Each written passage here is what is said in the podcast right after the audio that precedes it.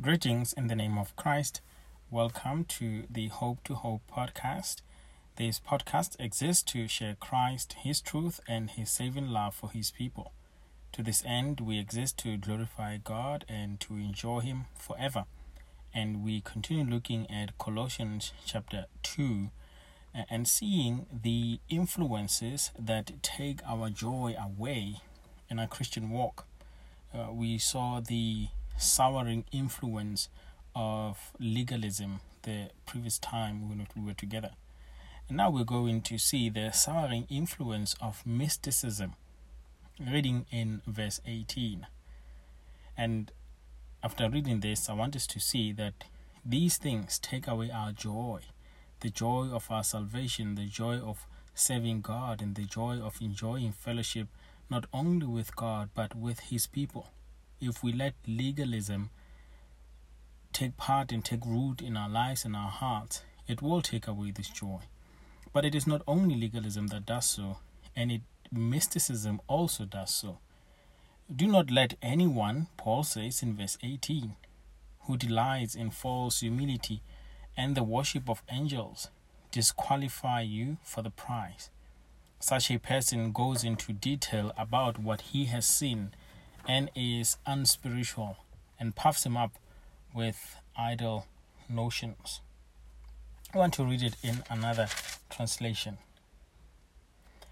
Let no one keep defrauding you of your prize by delighting in self abasement and the worship of angels, taking his stand on visions he has seen, inflate, inflated without cause by his fleshly mind.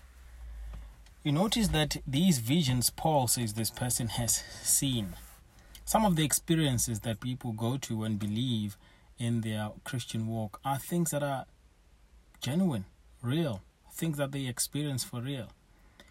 Uh, but you see, the truth is what matters, not sincerity, not whether your experience was genuine or real or not, because our experiences can never be the valid test of truth if our experiences, or if we let our experiences be the valid test of truth, then truth becomes a servant of what works, which creates another danger of pragmatism. It is not true because it works. It is not if it works is true. No, our truth and what we believe can only be in what God says in His Word.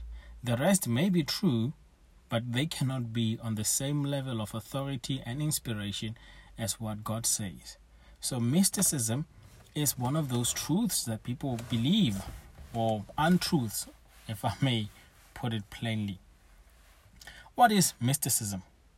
Mysticism is the belief that Christians can and should have direct or immediate experiences with the spiritual realm, usually taking the form of visions, dream, dreams, and internal sensations, as uh, Dr um, Rich Bockel says. But within each of these, there is a positive aspect. In legalism, there is a positive aspect to want to do what is right and good. In mysticism, the positive aspect is wanting to have an intimate, in, intense relationship with God. But mysticism rejects God's means for entering into such a relationship, same as legalism. It is true that people want to be righteous and do good things and do the right things. In, in mysticism, it is true people want to have a deeper, meaningful relationship with God and experience deep things. But those things are already revealed. We do not have to make them up in order for us to experience them. Mysticism rejects the sufficiency of Jesus Christ, God's Son, as He is revealed in the Holy Scriptures to us. Mysticism rejects the means of of Scripture as the way to know God, and it emphasizes and promotes sensational experience as the dominant means of knowing God. So here we are to beware of mysticism. Mysticism is wrong. Mysticism uh, was an attack at, against the church at Colossae which was promoting or emphasizing, as I said, sensational visions and dreams uh, that people would have. People saying that they have seen God. They would go into great detail as to what they have seen in their personal visions and would promote others or promote their visions to others as some kind of experience that others should also long for and and and and and have they promoted these dreams removing them from the from the submission to God's revelation and God's will as given in the Bible people who see visions and dreams will never go to the Bible to say what the Bible says as a result Paul says they were puffed up by idle notions and crazy ideas about the unseen world, about God, because they were looking for their source of knowledge from these mystical experiences.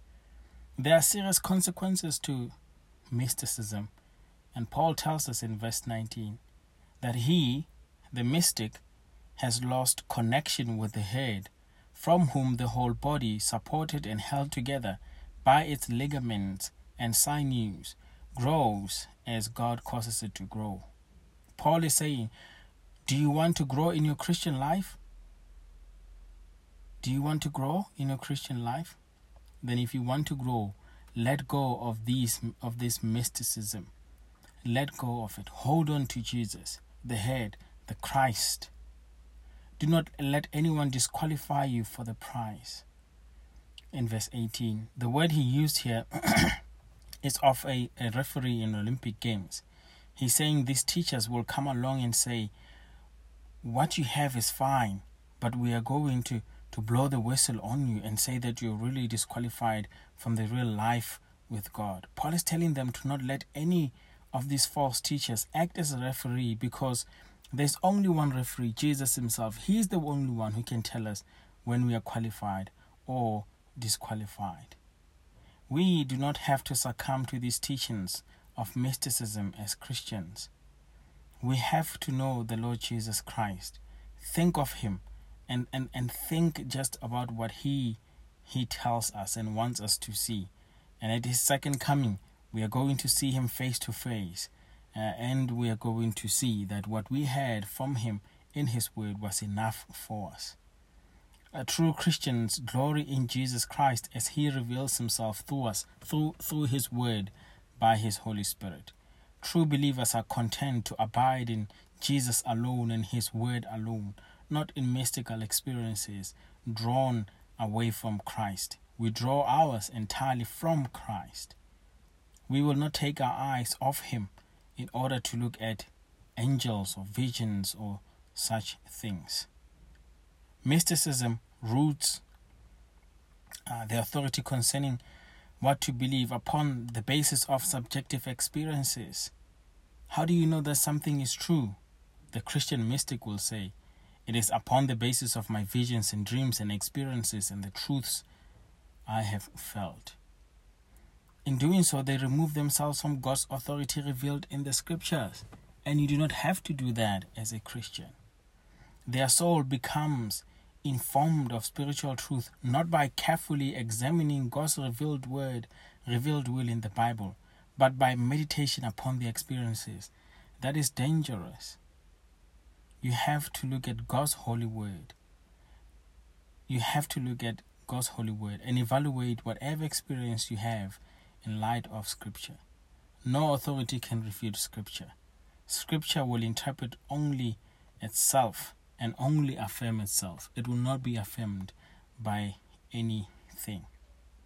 Mystical experiences, you must understand, Christians, are not unique to Christianity.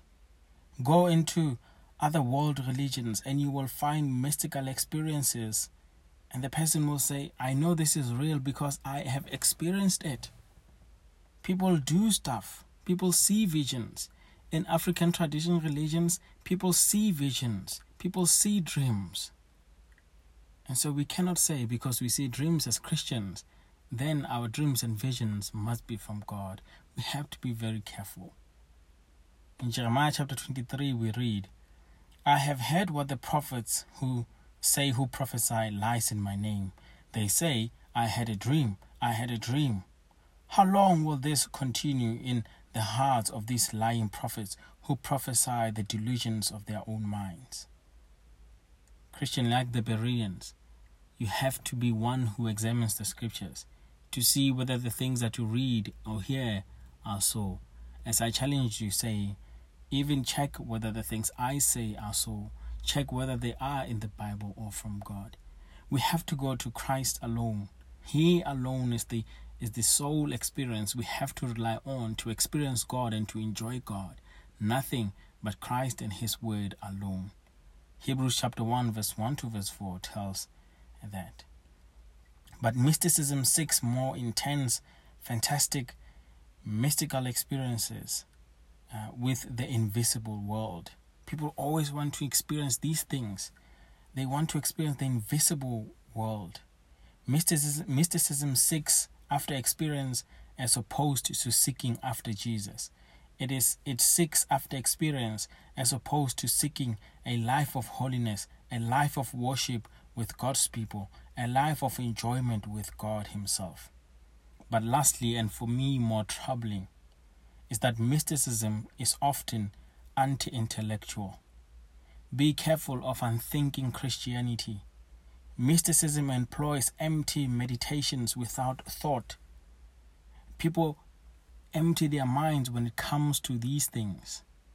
When we have to be filling up our minds with Christ, and we're going to see this, Lord willing, in Colossians chapter 3 let the word of Christ dwell in you richly. Be careful of anyone who promotes the spiritual discipline in your life and say, This is how you are to meditate. You are to clear your mind of everything. That's not what God says.